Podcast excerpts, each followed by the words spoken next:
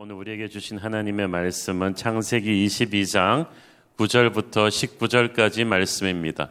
22장 9절부터 19절까지 말씀을 저와 여러분이 한 절씩 교대로 보시도록 하겠습니다. 하나님이 그에게 일러 주신 곳에 이른지라 이에 아브라함이 그곳에 제단을 쌓고 나무를 버려 놓고 그의 아들 이삭을 결박하여 제단 나무 위에 놓고 손을 내밀어 칼을 잡고 그 아들을 잡으려 하니 여호와의 사자가 하늘에서부터 그를 불러 이르시되 아브라함아 아브라함아 하시는지라. 아브라함이 이르되 내가 여기 있나이다 하매 사자가 이르시되 그 아이에게 네 손을 대지 말라. 그에게 아무 일도 하지 말라. 네가 네 아들 네 독자까지도 내게 아끼지 아니하였으니 내가 이제야 네가 하나님을 경외하는 줄을 아노라. 아브라함이 눈을 들어 살펴본즉 한 순양이 뒤에 있는데 뿔이 수풀에 걸려 있는지라 아브라함이 가서 그 순양을 가져다가 아들을 대신하여 번제로 드렸더라. 아브라함이 그 땅 이름을 여호와 이레라 하였으므로 오늘날까지 사람들이 이르기를 여호와의 산에서 준비되더라 하더라. 여호와의 사자가 하늘에서부터 두 번째 아브라함을 불러 이르시되 여호와께서 이르시기를 내가 나를 가리켜 맹세하노니 네가 이같이 행하여 네 아들 네 독자도 아끼지 아니하였은즉 내가 네게 큰 복을 주고 네 씨가 크게 번성하여 하늘의 별과 같고 바닷가의 모래와 같게 하리니 네 씨가 그 대적의 성문을 차지하리라. 또 네 씨로 말미암아 천하 만민이 복을 받으리니 이는 네가 나의 말을 준행하였음이니라 하셨다 하니라. 이에 아브라함이 그의 종들에게로 돌아가서 함께 떠나 부엘세바 이르러 거기 거주하였더라. 아멘. 어제 이어서 우리는 계속해서 어, 하나님의 명령을 따라서 하나뿐인 아들을 제물로 바치러 모리아산으로 가는 이 아브라함의 믿을 수 없는 이런 엄청난 순종을 살펴보고 있습니다. 모리아산으로 가는 그 사흘 동안의 여정에서 아브라함과 이삭, 그 아버지와 아들의 모습을 상상해 보십시오. 아들과 떠나는 마지막 여행입니다. 어, 생명처럼 사랑하는 아들을 번제로 드려야 하는 아버지와 아무것도 모른 채 따라가는 이삭입니다. 그 사흘의 시간은 아마 아브라함에게 있어서 30년의 어, 시간과도 같은 고통의 시간이었을 것입니다. 아브라함은 이 3일 동안 이삭의 죽음을 묵상해야 했을 것입니다. 고난을 통과하지 않는 영광은 없고 십자가 없는 부활은 없다고 했는데 아브라함은 이 3일의 죽음 같은 고난을 통해서 이전과는 비교할 수 없는 전혀 새로운 차원의 영적인 세계를 경험했을 것입니다. 어제 본문에서 창세기 22장 7절 가는 길에 이삭이 아버지에게 하는 말이죠. 이삭이 그 아버지 아브라함에게 말하여 이르되 내 아버지여 하니 그가 이르되 내 아들아 내가 여기 있노라 이삭이 이르되 불과 나무는 있거니와 번제할 어린 양은 어디 있나이까 참 아브라함이 이때 기분이 어땠을까 생각해 봅니다. 저도 애 키우는 부모로서 이 10대 그 귀한 아들이 티 없이 맑은 눈으로 아버지를 올려다보면서 my father, 아빠 그러는 거죠. 그 별처럼 빛나는 눈빛을 보면서 다시 한번 아브라함의 마음은 찢어졌을 것입니다. 지금 이삭의 나이가 어, 이제 내일 모레 수능 보는 그 우리 고3들 나이 정도 됐을 거라고 추정이 되는데 이 아들이 어떤 아들입니까? 아, 그토록 오랜 세월을 온갖 고난을 다 겪으면서 25년을 기다렸다가 얻은 아들입니다. 태어날 때부터 지금까지 속 한 번 썩여본 적이 없는 착하고 맑은 아들입니다. 이 아이는 이제부터 인생의 시작이잖아요. 이제 대학 가서 공부도 하고 좋은 음악을 듣고 멋진 곳을 여행도 하고 사랑스러운 여자와 결혼도 하고 자기의 적성에 맞는 직장을 찾아서 이제 신나게 인생을 살아야 될 그런 아이인데 이 아이가, 이 젊은이가 그런 모든 것을 하나도 누려보지 못한 채 여기서 생을 끝내야 하는 것입니다. 아브라함은 속에서 피눈물이 났을 것입니다. 하지만 그걸 참고 이삭에게 대답합니다. 내 아들아, 내가 여기 있노라. 속으로는 이렇게 말하고 싶었겠죠. 그래, 넌 내 아들이야. 아빠는 언제나 네 곁에 있을 거야. 예수님께서 십자가에 못 박혀 죽으실 때 하늘 아버지의 마음이 어떠했겠습니까? 십자가에서 예수님께서 아버지 아버지 어찌하여 나를 버리셨나이까 라는 아들의 피 맺힌 목소리를 하나님이 외면하셔야 했던 것은 아들이 미워서가 아니라 우리를 구원하시기 위해서였죠. 8절에 보니까 아브라함이 이렇게 대답합니다. 아브라함이 이르되 내 아들아 번제할 어린 양은 하나님이 자기를 위하여 친히 준비하시리라 하고 두 사람이 함께 나아가서 함께 나아가서 계속 길을 갔다는 말이죠. 이때 아브라함의 나이는 100살이 훨씬 넘었습니다. 이삭은 지금 번제를 쓰고 갈 나무를 지고 갈 수 있을 정도의 10대 후반의 아주 튼튼한 청년이었거든요. 마음만 먹으면 뭐 아버지 아브라함을 힙으로 제압하고 도망갈 수도 있었죠. 그런데 이삭은 묵묵히 자기가 죽은 것을 알고도 순한 양처럼 순순히 묶임을 당했습니다. 그래서 아브라함의 믿음 이상으로 고마운 것은 아들 이삭의 순종입니다. 하늘 아버지의 사랑 이상으로 고마운 것은 아들이신 예수 그리스도의 순종이기도 합니다. 이사야서 50 이사야서 53장 7절을 보십시오.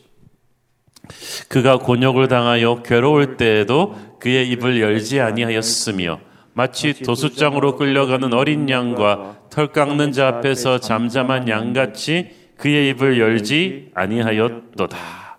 그래서 우리의 십자가 구원은 성부 하나님의 사랑과 아들이신 예수 그리스도의 순종이 이 말없는 순종이 합쳐서 이뤄낸 선물인 줄로 믿습니다.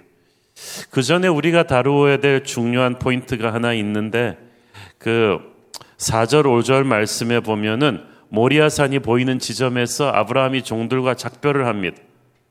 이제 독자 이삭을 바치는 일은 아브라함 혼자서 감당해야 되는 일인데 그때 아브라함이 종들과 헤어지면서 놀라운 말을 하죠. 창세기 22장 5절을 보십시오. 이에 아브라함이 종들에게 이르되 너희는 나귀와 함께 여기서 기다리라. 내가 아이와 함께 저기 가서 예배하고 우리가 너희에게로 돌아오니라 하고. 자, 첫째, 내가 가서 하나님께 예배하고 오겠다는 거죠. 여기서 우리는 예배란 보는 것이 아니라 드리는 것이라는 것을 알 수가 있어요. 하나님이 달라고 하시는 것을 드리는 것입니다. 예배는 티켓값 내고 와서 구경하는 구경꾼이 되는 것이 아닙니다. 여러분은 절대 예배 구경꾼이 돼서는 안 돼요. 찬양을 하면서 나를 드리는 것이고 말씀을 들으면서 나를 드리는 거예요.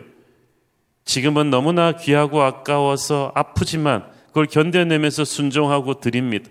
오늘날 우리의 예배 이 희생적인 내려놓음, 드림이 없으니까 예배가 경박합니다. 다들 하나님께 달라고만 합니다. 그러나 하나님의 마음을 깊이 생각하면서 나의 최고의 것을 드리지 않으면 순종이 없다면 영적인 능력이 예배를 통해 나타나지 않죠. 아브라함이 둘째로 우리가 너희에게 돌아오리라고 말합니다. 여기서 우리가라는 것은 자기하고 이삭을 말하는 거죠. 아브라함은 이 하나님께서 이삭을 제물로 바치라고 하셨지만 어쩐지 하나님께서 자기 아들 이삭을 돌려주실 것 같은 믿음이 있었어요. 약속이 깨어지는 것 같지만 결국 하나님의 약속은 지켜질 것을 아브라함은 믿었던 것 같습니다. 이것이 부활신앙이죠. 죽으면 죽으리라 해서 죽으면 살 것이다. 망해도 이긴다. 아브라함에게 이 부활신앙이 생긴 것입니다. 이것을 히브리서 기자가 보다 정확하게 이렇게 설명합니다. 히브리서 11장 17절, 19절. 아브라함은 시험을 받을 때에 믿음으로 이삭을 드렸으니 그는 약속들을 받은 자로 돼그 외아들을 드렸느니라. 그에게 이미 말씀하시기를 네 자손이라 칭할 자는 이삭으로 말미암으리라 하셨으니 그가 하나님이 능히 이삭을 죽은 자 가운데서 다시 살리실 줄로 생각한지라 비유컨대 그를 죽은 자 가운데서 도로 받은 것이니라 아멘. 할렐루야. 아브라함에게 이 부활 신앙이 있었던 거예요. 이 부활 신앙이 집을 떠나서 3일 동안 모리아 산으로 걸어가는 동안에 아브라함의 마음에 싹이 튼 거예요. 생각해보고 순종한 게 아니라 순종하고 나서 생각을 하니까 하나님께서 그 생각 속에 믿음을 주신 것입니다. 그러니까 부활 신앙이 생긴 거죠. 하나님이 어떤 방법으로 다시 살려주실지 모르지만 이삭은 다시 산다는 믿음이 생긴 거예요. 자, 그러니까 믿음은 순종의 발걸음을 떼면서 생기는 것이 내가 고민할 때 생기는 것이 아닙니다. 우리는 길을 열어주시면 가겠습니다. 인데 하나님께서는 네가 가면 길이 열릴 것이다. 이 눈에 아무 증거가 아니 보일 때 발자국을 떼는 것이 그것이 믿음이고 믿음의 순종을 해본 사람만이 이 4차원적인 부활신앙이 생기는 거예요. 이삭이 물었죠. 불과 나무는 있거니와 번제할 어린 양은 어디 있나이까? 이삭은 자기에게 닥쳐올 무서운 사건을 전혀 모르고 있어요. 그것이 아브라함의 마음을 더 아프게 했습니다. 아브라함은 복받쳐 오는 슬픔을 억누르며 대답했죠. 번제할 어린 양은 하나님이 자기를 위하여 준비하실 것이다. 이 순간에 아브라함은 하나뿐인 아들의 미래를 그 운명을 그리고 자기 자신의 미래까지도 온전히 하나님께 맡겨버렸어. 아들 죽이고 나서 자기는 어떻게 살겠어? 아마 아브라함은 이삭이 그 죽이고 나서 자기도 죽겠다는 생각을 했을지도 모르겠습니다.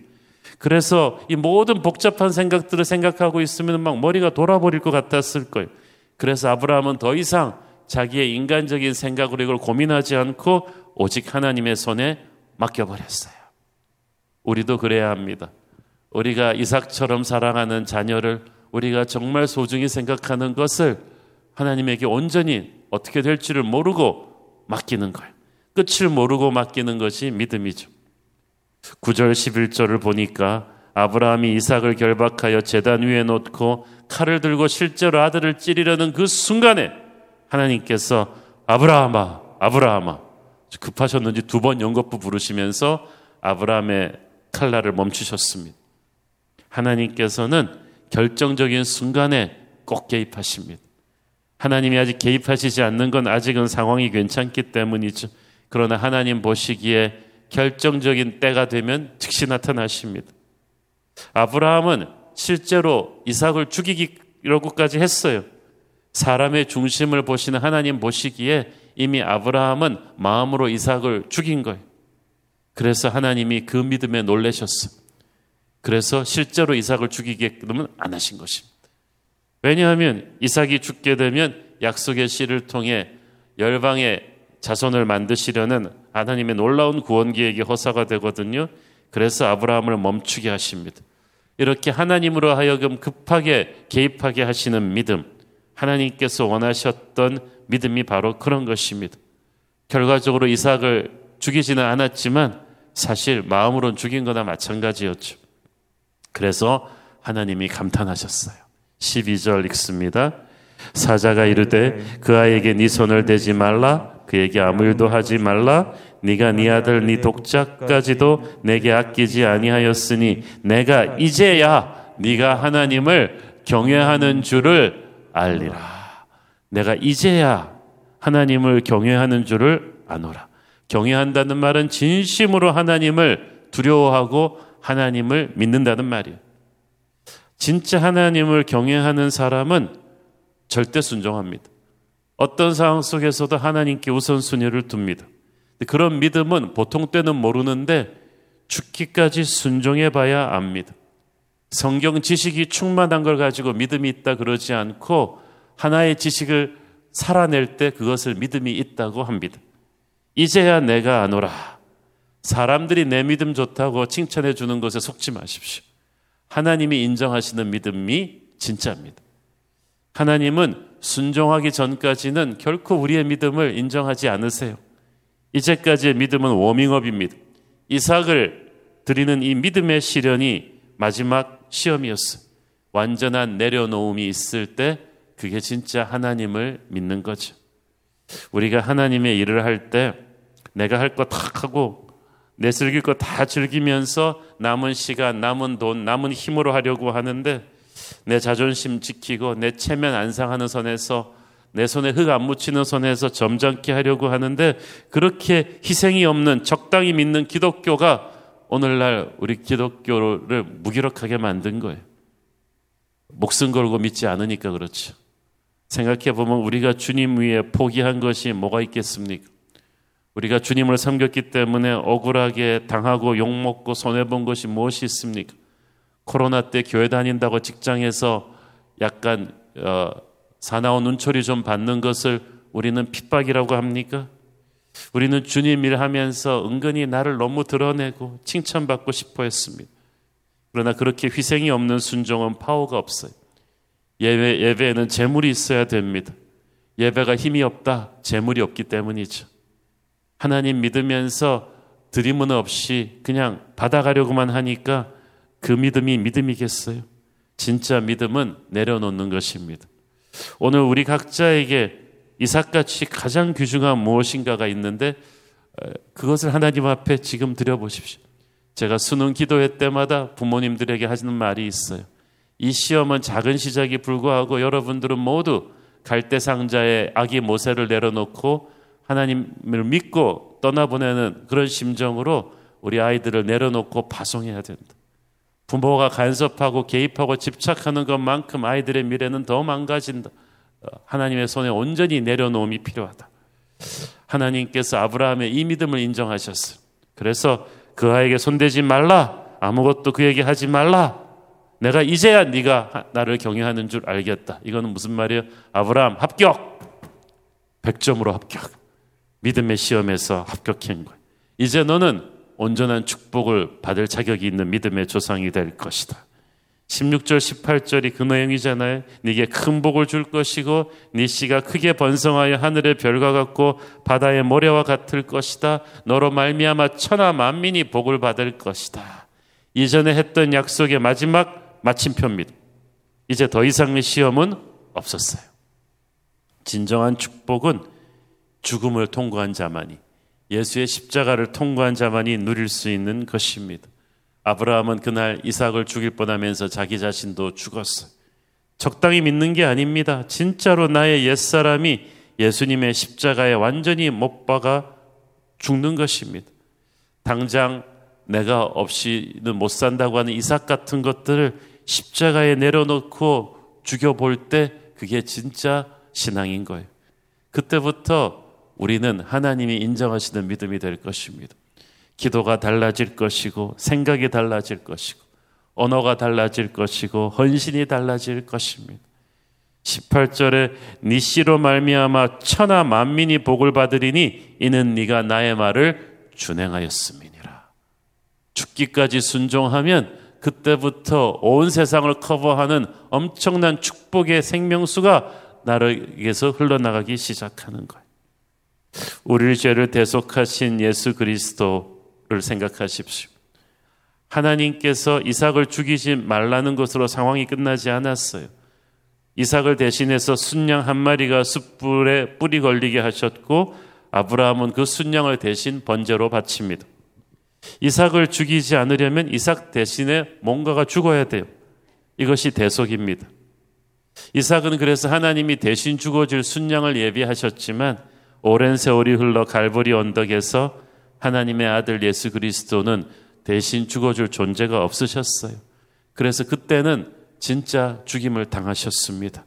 아브라함의 칼날은 하나님께서 멈추어 주셨지만 하나님 아버지께서 자신의 아들은 십자가에서 죽게 하셨어요. 그것으로 우리의 죄값을 치르셨습니다.